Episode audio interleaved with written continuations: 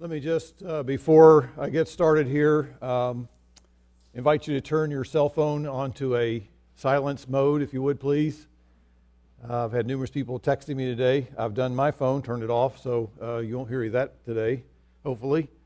Um, also, I'd just like to say that um, my dear wife, who has been involved in helping to sell a third of what we own, uh, thankfully, and uh, that's a good thing. And uh, we had far too many things. And uh, helping us prepare for this big move, took the time to prepare our Christmas greeting letter and our uh, Christmas card with photos on it.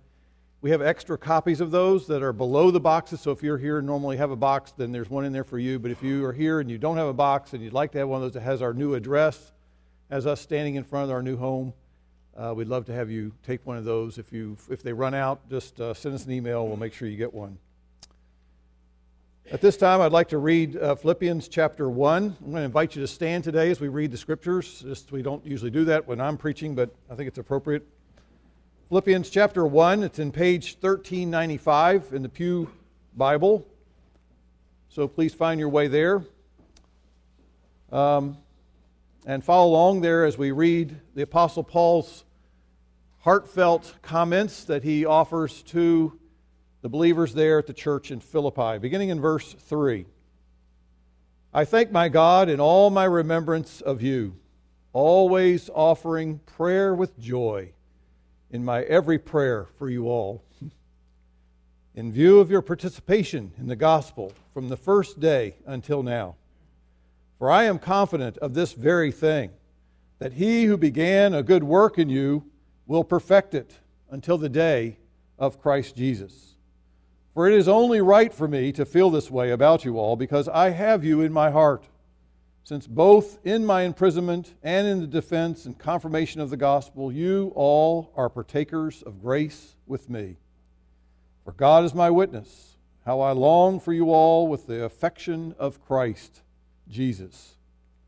And I pray this, and this I pray, that your love may abound still more and more in real knowledge and all discernment so that you may approve the things that are excellent, in order to be sincere and blameless until the day of Christ, having been filled with the fruit of righteousness which comes through Jesus Christ to the glory and praise of God. And all God's people said, Amen. Please be seated.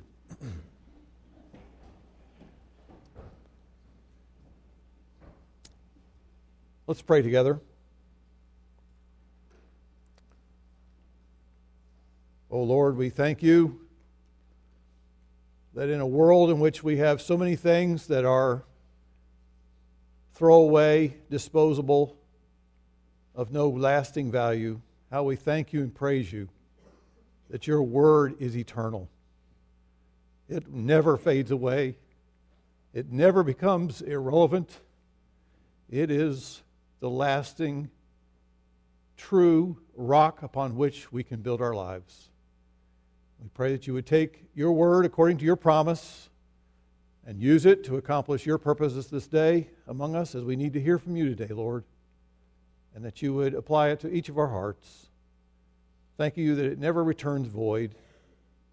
And I pray that you would help me as I seek to proclaim it, that I would do so humbly and accurately. I pray in Christ's name. Amen.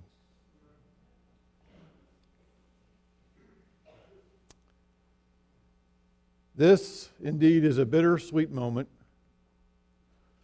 In the providential plan of God, I received a call to serve as your pastor in the summer of 1993. That's before some of you were born.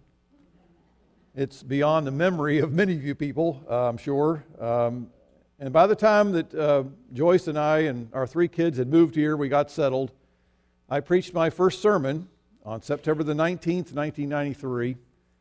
And it was fittingly entitled, as I look back through my records, Changes and Choices. And it was, it was taken from Deuteronomy chapter 31. And I just want to say uh, that you indeed have been a very patient flock, and you have supported my preaching ministry here ever since. And when I began ministering here at New Village, I would not, of course, when I began ministering here, I knew that when I came, I would not remain here all my days. Uh, I knew that this area would not be an ideal place for me to retire uh, on a fixed income. And so, no, so the time now has come uh, for Joyce and for me to conclude our ministry here and to now open the door for another shepherd to teach and feed this precious flock of God. And at a life changing moment like this, all of us, I, my wife, all of us, we need God's unchanging, reliable, sure word. As we move ahead into our respective futures, I would imagine that some of us may be feeling perhaps overwhelmed, maybe intimidated, some of us perhaps even discouraged. Others of us may be afraid.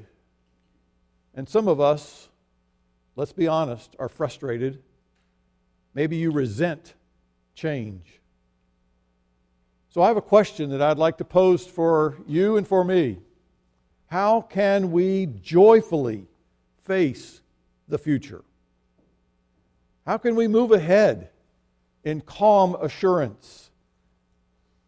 with a heart that is pleasing to God. Now, I'll be the first to say that the journey ahead is not going to be easy. It never seems to be straightforward.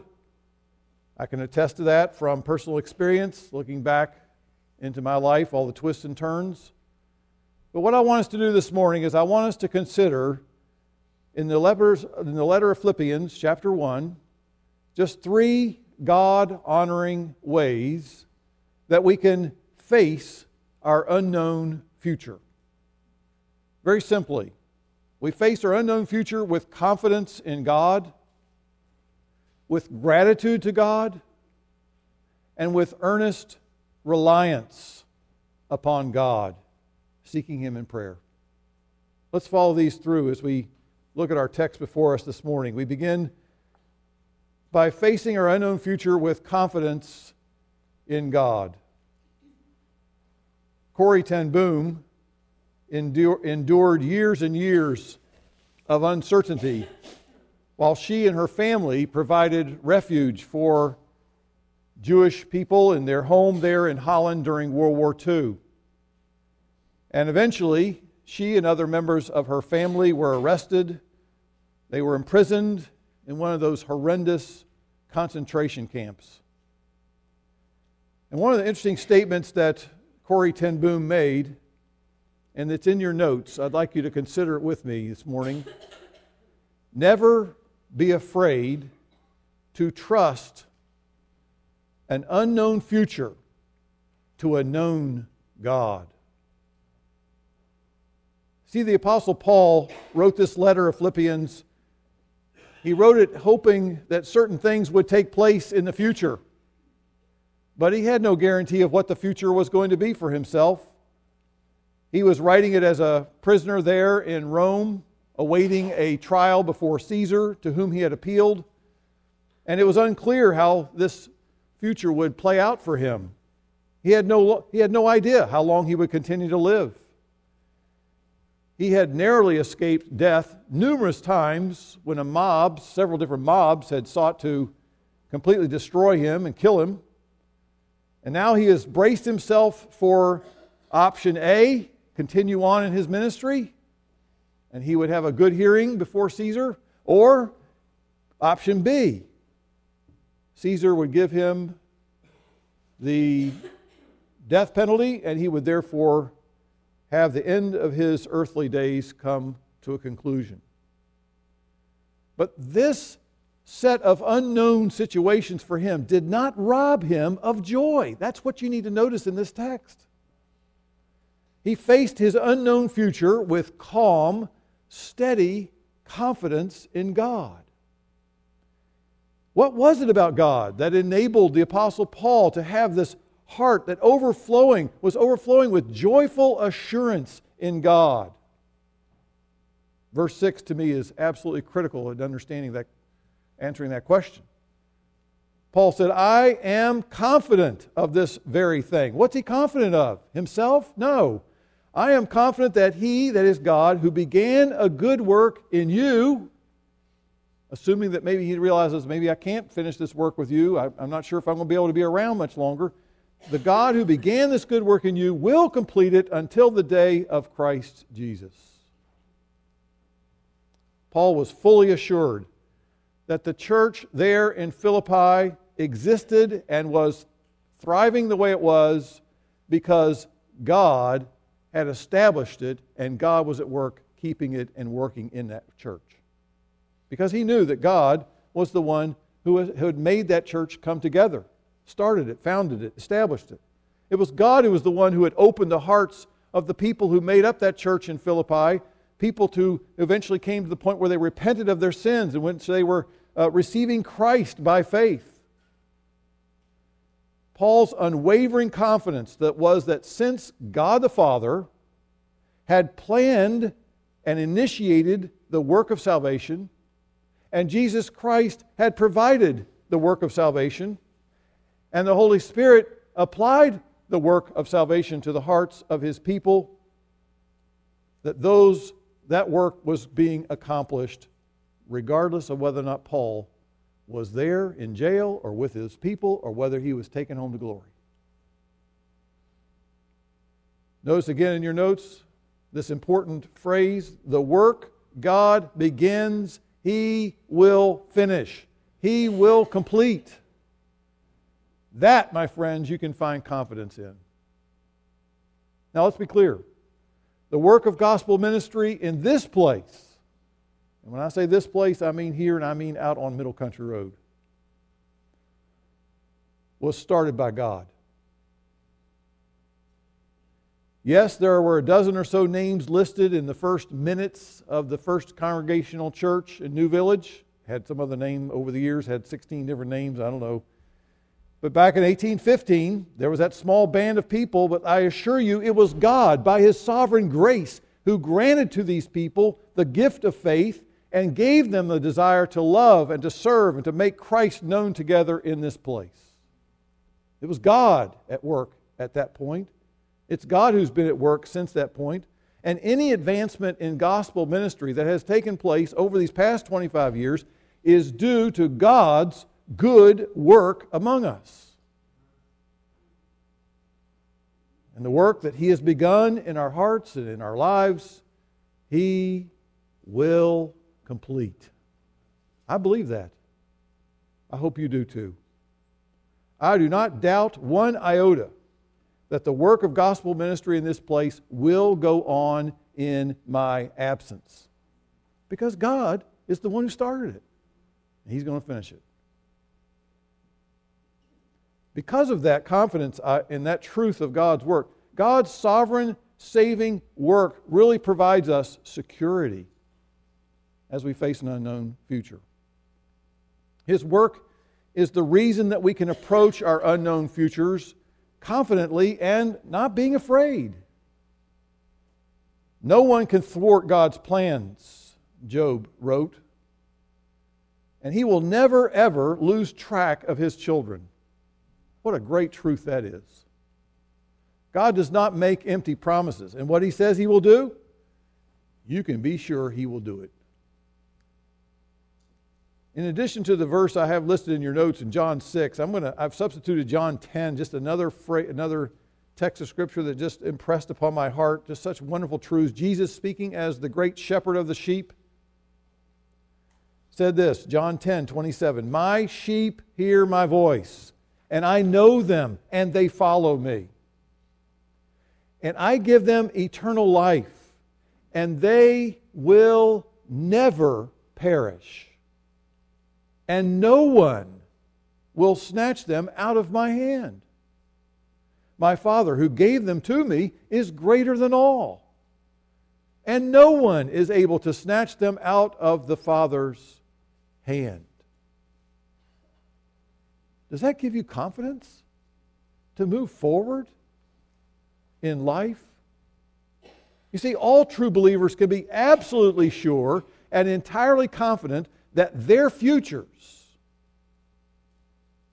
Indeed, our own names are written in the Lamb's book of life. We can know for sure and confidently that we are God's people until the end will never be taken out of the hands of our Savior. Such assurance should fill us with joyful anticipation about what lies ahead. Jesus may choose all kinds of tools, some of them sharp, some of them painful, to refine us, to test us, to mature us. We don't know what kind of hardships, we don't know what kind of trials are going to take place in our lives. We can't even imagine. And maybe it's good we don't know all those things now. But we can be sure of this that God, who began a good work in us, in this work of spiritual transformation within our hearts, He will not leave it half done. Again, Romans 8, those just powerful words. If you don't know this and understand the linking of these things that, that are cannot be separated from, uh, from one another, that they are linked together eternally by God. It says, Those whom God predestined, those he called, and those he called, he also justified, and those he justified, he also glorified. If he did this at the beginning, you can know for sure he'll do this by fulfilling and completing the work of his saving grace in our hearts by bringing us to the point where we are reflecting the image of Christ. So I'm saying this morning be confident in God as you face your unknown future.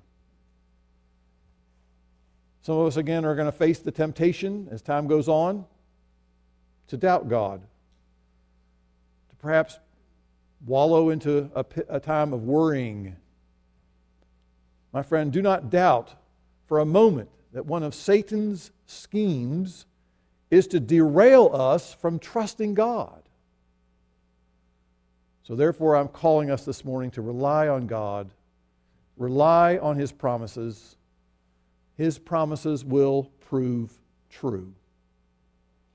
And faith comes by hearing, and hearing is all about focusing on Christ, the Word about Christ. The more you're focused on Christ and what is said of Him in the Word, the more your faith will deepen and grow. Because your focus is not on yourself, it's on Christ. So let's face our unknown future with confidence in God, but also let's face our future with gratitude to God. This is found in verses 3 through 5 and even verse 7. We read there, I thank my God in all my remembrance of you, always offering prayer with joy in my every prayer for you all, in view of your participation in the gospel from the first day until now. In verse 7, it's right for me to feel this way about you all because I have you in my heart, since both in my imprisonment and the defense and the confirmation of the gospel, you are all partakers of grace with me.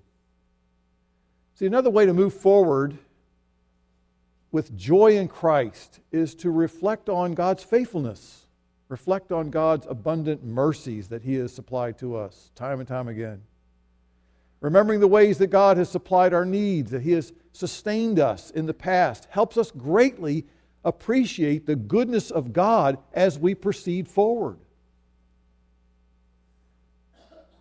This principle was impressed upon my heart during my teen years, early teen years. I was uh, in a camp, a boys' camp in North Carolina uh, during the summer uh, one year, and we went on a four day uh, expedition on the Appalachian Trail in the western part of North Carolina, very, very hilly uh, section of the trail.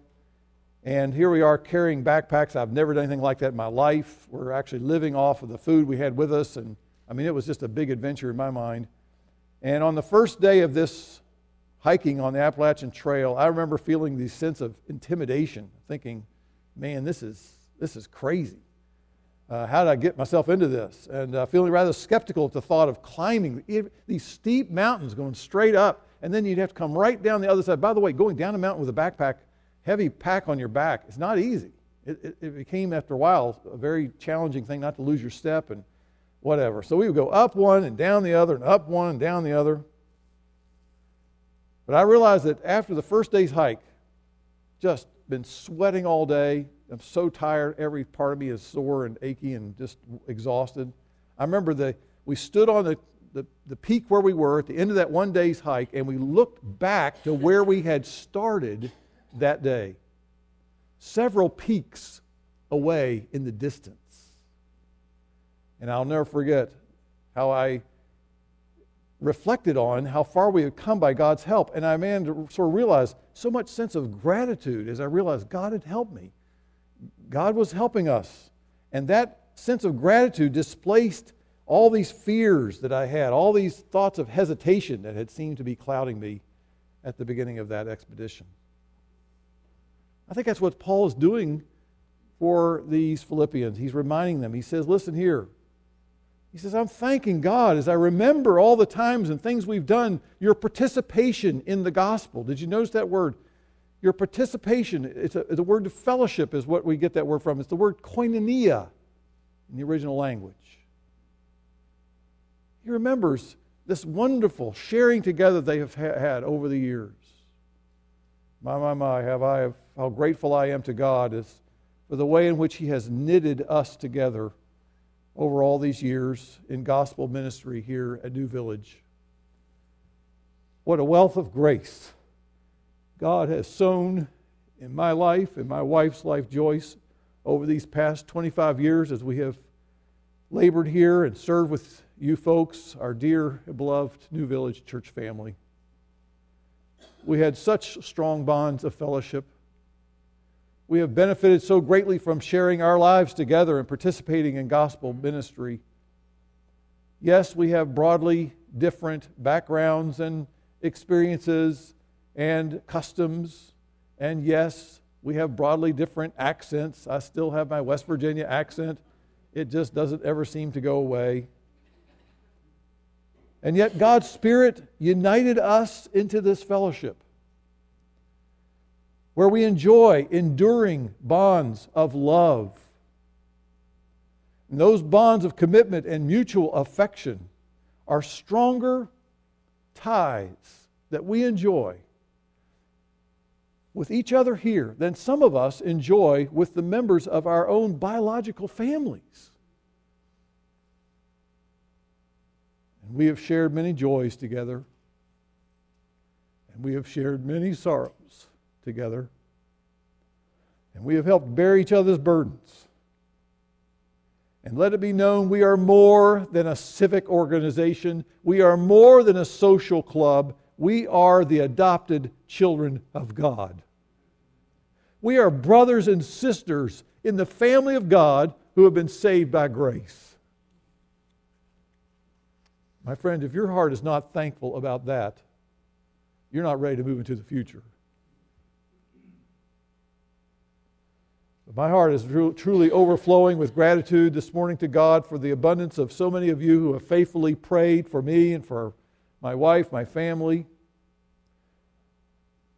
Many of you have blessed us with generous financial support all the years we've lived here and numerous abundance of, of gifts that you have bestowed upon us on various occasions during our ministry here.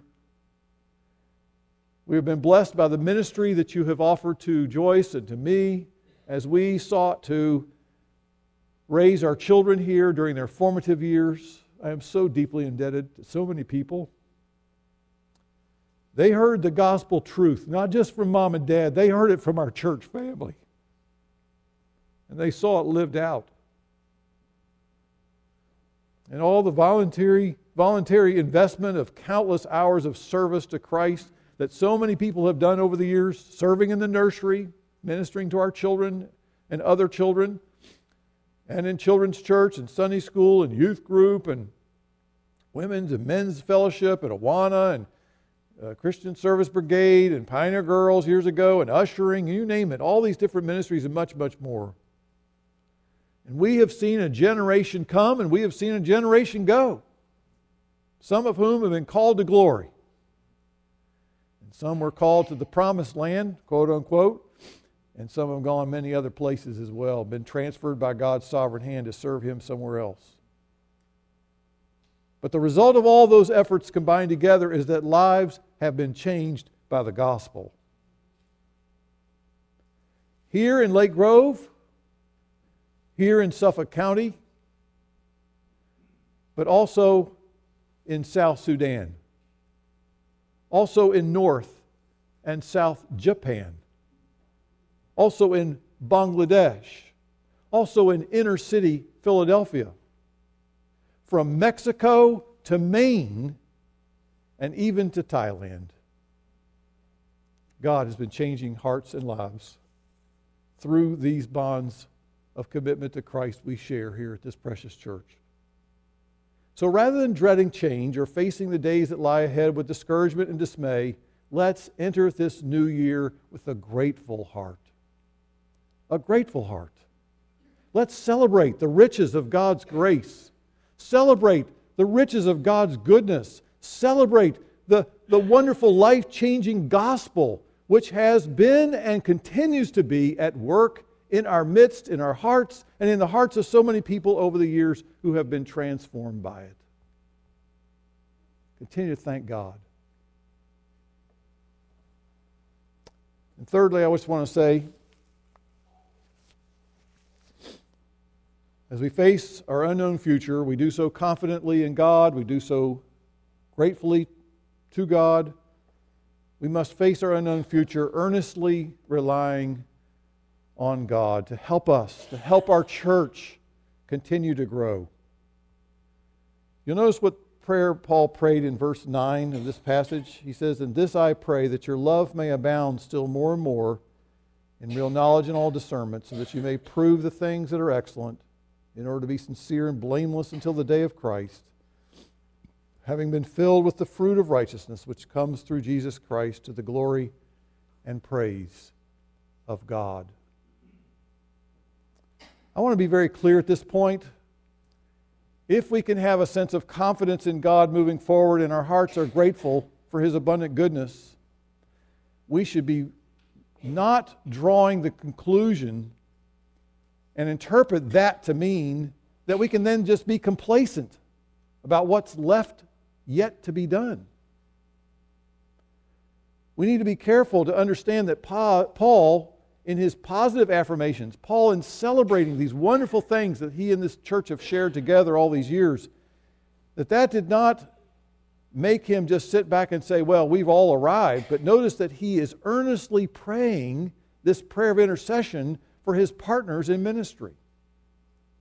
He knew that God's people desperately need God's continued help, and we do as well as we stand on the threshold of a new chapter of corporate life together and our own walk with Christ, we need to be earnestly relying. We need to be seeking diligently after God in prayer, asking Him to work in our hearts. We desperately need God's help to keep us growing. Notice what He asks God to do. Verse 9 praying that our love may abound still more and more. Now, of all the things he could have prayed for that would grow and that would see be expanding, notice what he selects as very, very, very important love.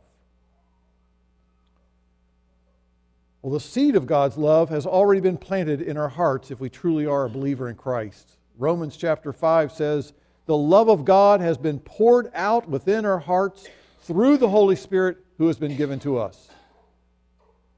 And so we must never be satisfied with whatever growth in love that we have attained to thus far. We should ask God in faith to cause our hearts to grow more and more in love. And I want to just unpack this just for a little bit this morning. I don't have much time, although I, I thought I could take a couple more hours, but I don't think I'm going to. It was tempting when I was writing this manuscript. Believe me, this is all the edited version down. You think, you think I preach a long time? It's as the edited version down. Most importantly, what we need to praying for, be praying for is Lord, we need a greater growing love for you, God. Paul does not pray that we would know more about God. Now that's good.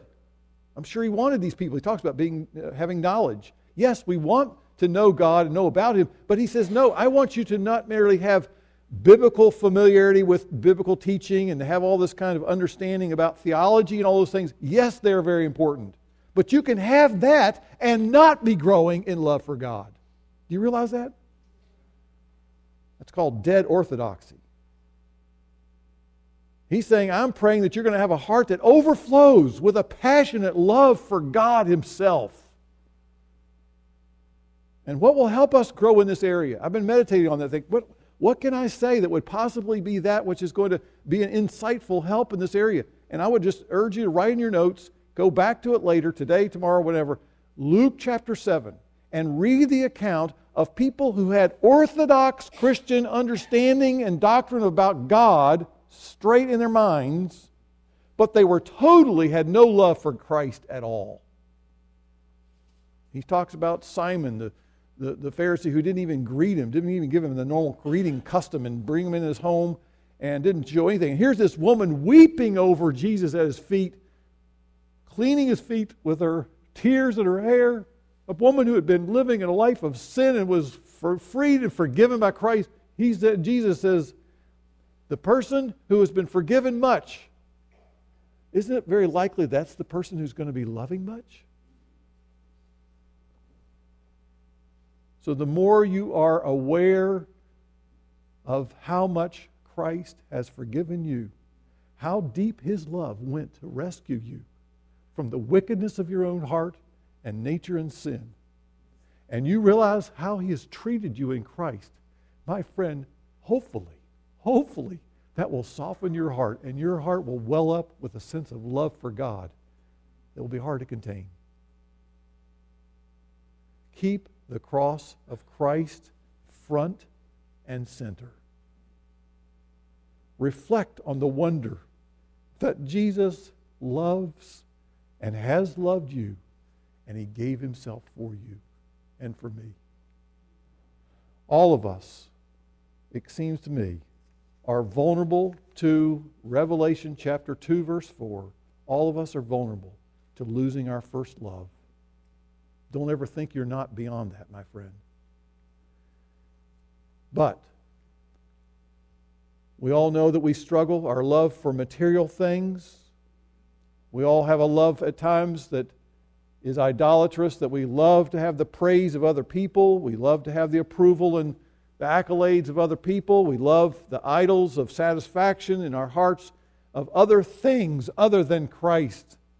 And these things can stunt our growth in our love for God. So I urge you, and I'm asking you this morning would you pray for me going forward? Will you pray for the people sitting beside you, the people in front of you, the people in back of you? Will you pray for them? And will you pray and make this your prayer Lord, may my love, may our love abound still more and more for you. Pray that our love for God will result not in syrupy, sentimental, subjective feelings. Oh, I had a little bit of tingling in my neck because I had a thought about God at some moment. That's all nice and good. I'm not saying that's something that you should never experience. But I'm saying true biblical love for God is involving sacrificial giving of yourself to gladly serve, gladly seek after, and gladly find satisfaction in God. And will you notice the end of Paul's prayer there? I don't have time to unpack this. I wish I did he finishes his prayer that you would grow in love to the glory and praise of God. It's all about God. It's all about giving him glory. The reason you're praying that God would continue this love in your heart is so that he might be glorified in you, so that your life might be reflecting glory back to him who deserves it, rather than us absorbing and wanting to be the ones who are getting all the glory. We need prayer. Our hearts are exactly inclined in the opposite direction. Let me move forward quickly and just say, as you, I urge you to also earnestly rely on God and seek God and pray to God to help us keep growing in love for our fellow believers. Not only for a love for God, but a love for our fellow believers. It's so easy to focus on other people's faults. It's so easy to focus on the things that they have failed in. Oh, our eyes are so quick to pick up on those things. So, therefore, ask God to help you grow in love for each other. Especially as you face a time of transition and you're waiting for your next pastor. Guess what? You're going to find a lot of people who maybe drop the ball, a lot of people who don't fulfill your expectations and desires, and things may not go the way you like them to go all the time. All the more reason why you need to keep praying. Lord, give me a love for our folks here. Don't forsake each other during this time of transition. Don't isolate yourself from other members of the body of Christ during this time, time of transition. Form even more so these close relationships, and in order that you may spur each other on to love and good deeds. It's vital. We all need it. May your love for each other deepen. May it increase more and more. And may this be a time when God expands your heart to say, Here I am, I'm willing to serve.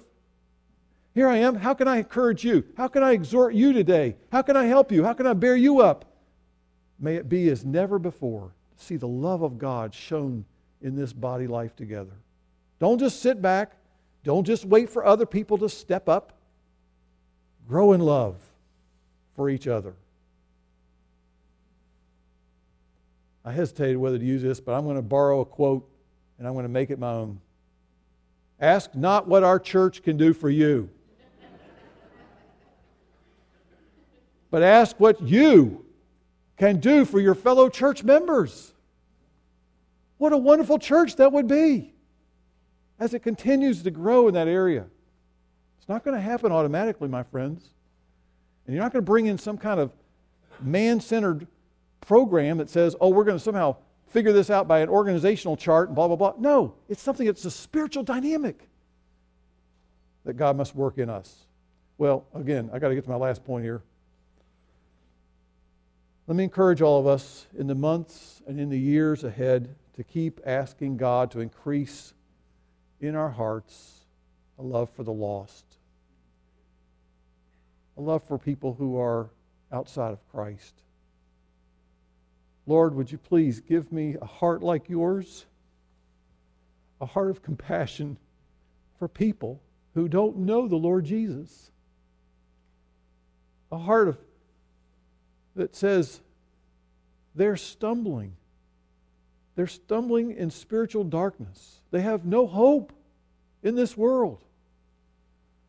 Oh, we pray that God would help you develop a greater boldness, a holy boldness that would initiate various selfless acts of service so that they might taste just a little bit of, of the goodness and the grace and the love of God as you show them kindness, show that you value them as a person. Break the ice with people. It's not easy to do that, especially in New York. We went down to, to Pennsylvania. People are so friendly. I'm like, man, this is a shock to my system. May I urge you, as you ask God to give you an ever deepening love for lost people, that you might get to the point where you could ask compelling, interesting questions of other people so that they might begin to reveal who they are, what they think, what they are fearing, what they are looking for. Find out who they are and where they're coming from. Ask good questions and then listen carefully to what they say so that you might know them and develop a sense of respect and mutuality toward them. And then, would you at that point then, having given them your undivided attention and shown them that you care, would you enter then and pray that God will give you opportunities to enter into gospel conversations with them? People who are within your sphere of influence. Your love for them just naturally leads you to do something, to take steps. You say, I'll stumble so what? If you love them, you'll get out there and do it. It's not something that anybody needs to be elbowing you. It's something that God has given you in your heart that just becomes a part of who you are.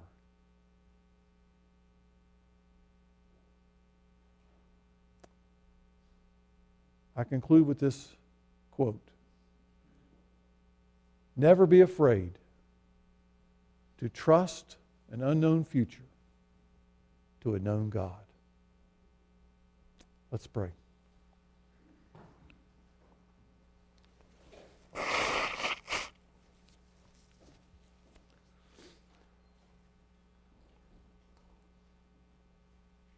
Our gracious Father, we thank you for your, your word.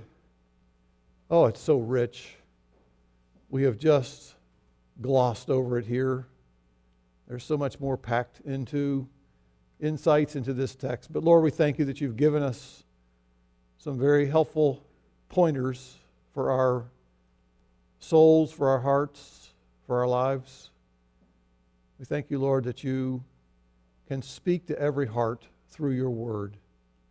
And your word is powerful. It can break down all sorts of barriers, all sorts of hardness of heart.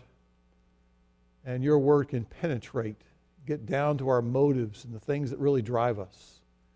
So, Father, I pray that these uh, truths that we have learned from your word today would do just that. They would penetrate the hearts of all of us, that they would impact us going forward Pray that you would help us to respond, Lord, to this, your truth, in appropriate ways.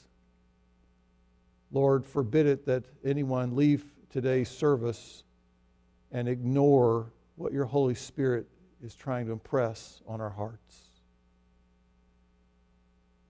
I pray that you would stir us up in our hearts to love you.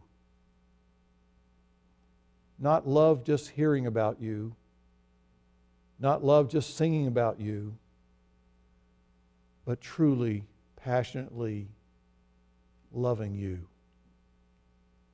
For Lord, I feel like if that is something that you work in us, all these other things will sort their way out.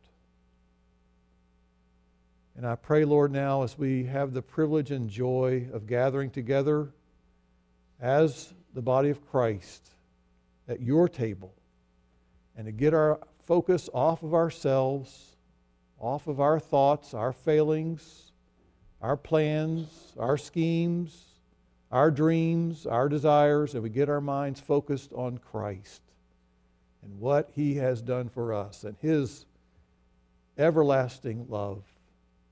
I pray that this will be a sweet, sweet time of fellowship with you and each other around this table. We pray in Christ's name. Amen.